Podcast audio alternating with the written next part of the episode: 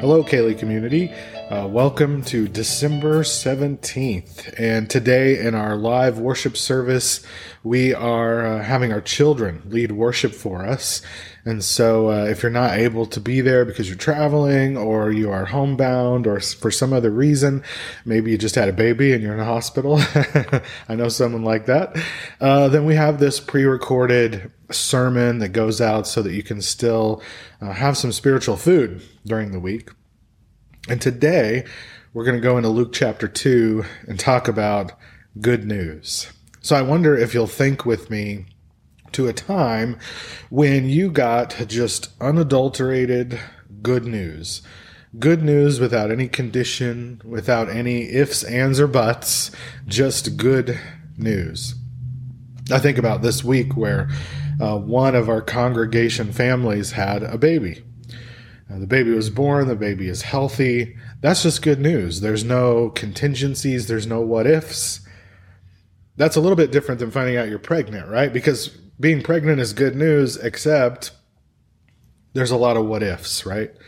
There's a lot of worry. You've got to walk nine months in anxiety as you try to nurture this new life into being born. So being pregnant is its own kind of good news, but pure good news is when there's there's no what ifs. The baby has been born and the baby's healthy. Good news, right? Or think back to good news maybe you got in the mail, which is pretty rare, right? but maybe you've gotten good news in the mail, like you get a check back from the IRS because you paid too much in taxes. That's just good news, right? You just have money you did not expect to have or a refund back from student loans because you overpaid or college because you overpaid, right? You get that check in the mail. It's a done deal. No what ifs. You've got the check. Put it in the bank, right? Just plain old good news. I wonder if you can think about times in your life when you've received good news without any contingencies like that. It seems like so often the kind of good news that we receive does have the what ifs attached to it, right? Like getting pregnant, but having to worry and work through that nine months of keeping this baby healthy. In the same way, you might get some good news of, uh, oh, maybe there's an offer on your house, right? That's great news. If you're trying to sell your house, you want to have an offer, maybe a contract goes on, but it's not a done deal until contracts are signed, money is in the bank, right? And so it's good news, but it's kind of what if something happens to, to mess it up, right? And it feels like so often, so much of the good news that we get in the world is contingent upon other things happening. So it's kind of sort of good news, but what if it goes wrong? In my opinion, that's kind of how the gospel has been presented to Christians for especially the past few hundred years in the United States. So often we're given this good news, but it's kind of a what if good news. Like, yeah, it's good news, but only if this, this, and this happen, then it's good news. And I wonder if that's what our Bibles teach us about good news. You see, good news is the word gospel in Old English. So when you hear gospel, you're really just hearing the word good news or the words good news. And the reason that it's one word, gospel, is because in the original Greek, it's one word, euangelion. Eu, EU, means good. Angelion is where we get angel from, and that means message or messenger. And so, good message or good news. One word in the Greek, one word when we say gospel. But when we're really scratching at what it is in English, it's those two words, good news. Now, in our Bibles, we have four different books that we call gospels. In other words, four different good news accounts Matthew, Mark, Luke, and John. You might be familiar with that a little bit. But it begs the question what is the gospel? What in the world is good news? And the reason I ask this is honestly because, you know, we spend countless hours in classes in seminary asking ourselves this very question. There have been entire conferences of Christians gather to ask, What is the gospel? And if you ask any Christian on the street what the gospel is, you'll probably get a hundred thousand different answers of what it is. What is the gospel? Now, this comes up today in our story because as we march toward Christmas, we're about to see Jesus born. And as this is happening, these angels appear to shepherds in the fields around Bethlehem.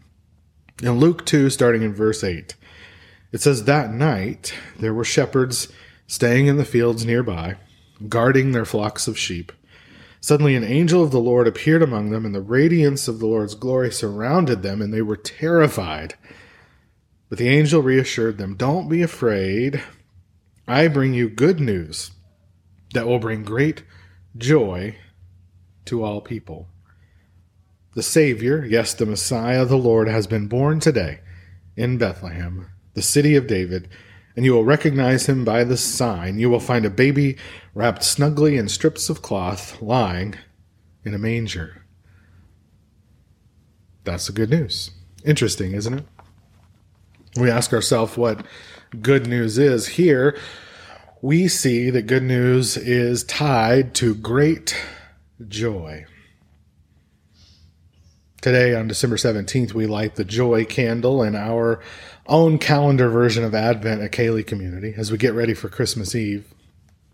As we light the joy candle, we recognize that good news in our Bibles is tied to great joy. That first proclamation of good news is coming from a messenger of God, an angel, giving the euangelion, the, the good message, the good news. And that good news is of great joy. What is the gospel? Well, in this story here, the angel tells us that this good news is simply that uh, the Lord, the Savior of the world, has come, has been born. And it's important that we call our four books about Jesus' life gospels the gospel according to Matthew, the gospel according to Mark. Mark is an interesting gospel because it just opens up this way. It says the good news of Jesus Christ, the Son of God. Plain and simple. So Mark is telling us right off the bat, and we think Mark is probably the first gospel ever written. Mark is saying, This is good news. I'm just going to give you good news. And then goes on to tell the story of the life, death, and resurrection of Jesus. So, what is the gospel? it's really pretty simple. We overcomplicate it in seminary, we overcomplicate it in our minds, but honestly, the gospel is just the life, death, and resurrection of this person named Jesus who lived in first century Palestine, who lived in poverty, who taught how to live according to the will of God. That's all the gospel is. It's good news about the life, death, and resurrection of a human being, a human being we call Jesus. That's all the good news is. I'll give you an example from 1 Corinthians. the Apostle Paul was writing 1 Corinthians actually before any of the gospel accounts were written down. So before Mark, before Matthew, before Luke, before John, Paul was writing letters to churches that he was planting. And in 1 Corinthians chapter 15, we read this let me remind you, dear siblings, of the good news I preached to you before. Did you hear that? He's about to say what it is. It is this good news that saves you if you continue to believe the message I told you. I passed on to you what was most important and what had also been passed on to me. Christ died for our sins, just as the scriptures said. He was buried, and he was raised from the dead on the third day just as the scriptures said. He was seen by Peter, and by the twelve after that, he was seen by more than 500 of his followers, at one time, most of whom are still alive at the time of this letter being written, though some have passed away. Then he was seen by James, and later by the apostles, and last of all, as though I had been born at the wrong time, I saw him too, for I am the least of all the apostles. So you see, Paul is tying into this idea of what the good news is. Paul is saying there's this phrase, good news, within 20 years of the resurrection of Jesus. So this happened very quickly. It's not something that developed over centuries. This was something that was good news immediately because they recognized that the Lord and Savior came in human body, came in flesh, and did indeed die but then rose from the dead. And this is seen as entirely good and wonderful news. But the question we have to ask ourselves then is why? Why is this good news? I mean, it's great to say that God comes in the flesh and lives a perfect life and teaches us how to live, dies on a cross, and then rises from the dead to conquer sin and death. Why is that good news to you and me? I mean, it can be kind of hard to see, right? Because you're just living your life, right? You're you're trying to do a job, trying to raise kids, trying to pay your bills. If you're lucky, save a little back for retirement when you're too old to work anymore. You're trying to do the right thing in the world. Try to be kind to people around you, even when it seems really hard because traffic is a mess and people are shopping around Christmas time and they're not very nice to one another. And everybody's stressed because everybody's tight on cash this time of year. You're just trying to live your life. So, why in the world is it good news that this guy came and lived 2,000 years ago? And then died and apparently rose from the dead 2,000 years ago. Why does that matter to you and to me? Why is that important? You see, the angel told us that this good news should bring us great joy. As we've been walking through Advent, we can think about this great joy as a culmination of all the things we've talked about. We've talked about hope and peace and love, and now we land on joy. We remember that hope is looking back at God's promises that God has made as a way to hope that God will continue to keep God's promises in the future. We've looked at how peace is looking for God in the present moment, in the people around us, in the creation around us. We've talked about how love is that which flows out of us through our hope and peace that impacts other people's lives in positive ways. This love that means that we love God, but then that pours out of us in love for other people. And now we land on joy, and joy, really, at the end of the day, should be the consequence of all of that activity. If you're working really hard to remind yourself of God's promises and hope and trust in the future that they will be there, if you're working diligently to find God in the present moment, to look for the Christ in all things, if you're working diligently to love other people the way you think God loves you, then the natural result of all of that should be joy. But remember, joy is not happiness. Those are two different things, right? Happiness is very circumstantial. It's like the good news I was talking about earlier. You get a check in the mail because you paid too much in taxes, you get your refund check, and it's just good news, right? It's very exciting, but it's like flash in the pan, right? you got that $2,000 for a minute and then it's gone. It's happiness, it's circumstantial. Had a little bit of money, had a good time with it, or paid off some bills, and then it was gone. That's not joy, that's happiness. It's the same when you watch a funny movie or you're laughing at a great comedian it's the same even when you have those moments where your kids are really uh, behaving themselves and really enjoying themselves, maybe on Christmas morning, and you have that moment of happiness where you see them enjoying themselves. But that's not joy either, because joy is this deep knowledge that all shall be well. There's a great uh, Christian mystic named Julia of Norwich, or sometimes called Julian of Norwich. I think maybe they changed the name to Julian because they couldn't handle that a woman wrote such an amazing thing. This is about 800 years ago, give or take. And this is the first woman to be published in the English language, Julia or Julian of Norwich in England. And Julian was on her deathbed and she saw visions of Jesus on her deathbed. And when she survived this near death experience, uh, she wrote all of this down.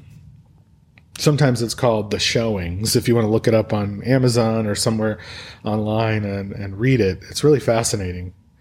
Uh, Mirabai Starr has a great translation of it.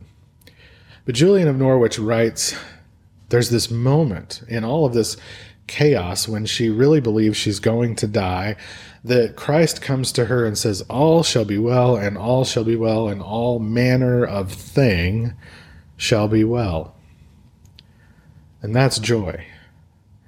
Because though she was facing the end of her life and she was in pain and she was suffering, she had this unbelievable depth of knowledge of God that filled her. So that despite her circumstance, she felt positive. She felt hopeful. She felt peaceful. She felt love. And all of that combines in ingredients to make this great thing called joy. And I'll tell you a story from my own life.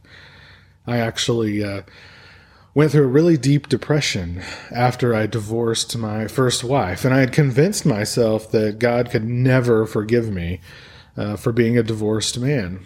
And so, because I felt like God had turned God's back on me, I thought there's no way that I'll ever be uh, okay with God. I'm just going to hell in a handbasket.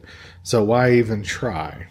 And so, I had uh, lots of suicidal ideation and depression and and deep sadness and no joy at all. Right? I'd have those moments of happiness, but no joy, no deep knowledge that God loved me. I just was convinced that God couldn't love me or forgive me anymore. And then it hit me one day. I was driving home from therapy and I had a great therapist who helped me to kind of construct what I was thinking and help me understand where I was. And on the way home, I had this word come to mind. It had come from three different directions. I was listening to a podcast and my therapist had said it and I'd read it in scripture and it all came together. This word for me was the word path. And I'll tell you the whole story another time, but basically, that word supernaturally healed me in the car on the way home from therapy one day, and I was never the same.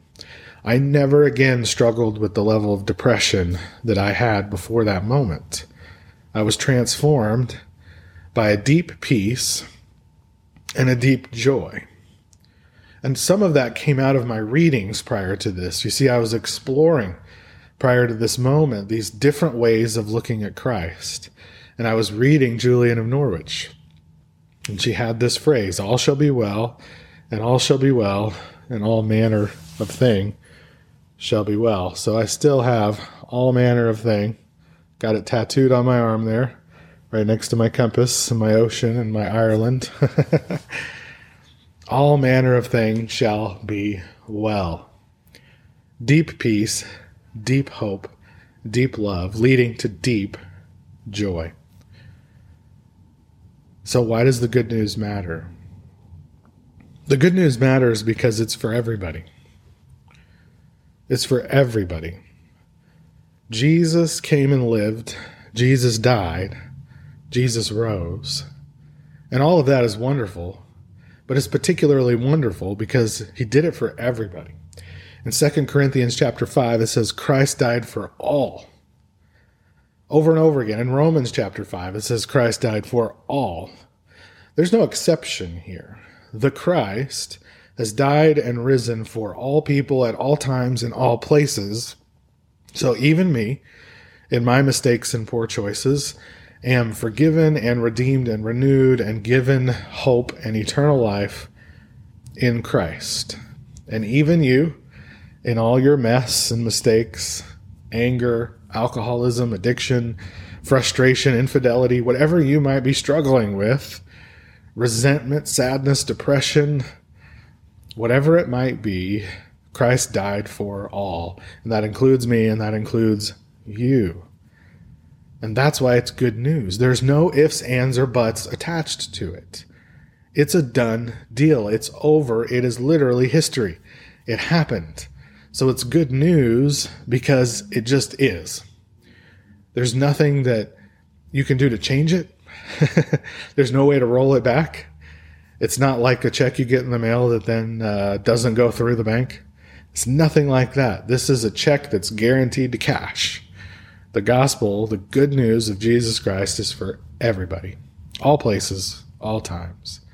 So, as we celebrate this Christmas season and we think about good news as bringing great joy, it should bring great joy because it's unconditional, it's not earned, uh, it's not anything that you can do or accomplish to receive it. It is just done. As Jesus said on the cross, it is finished, it is over, it is done. All you have to do is believe it.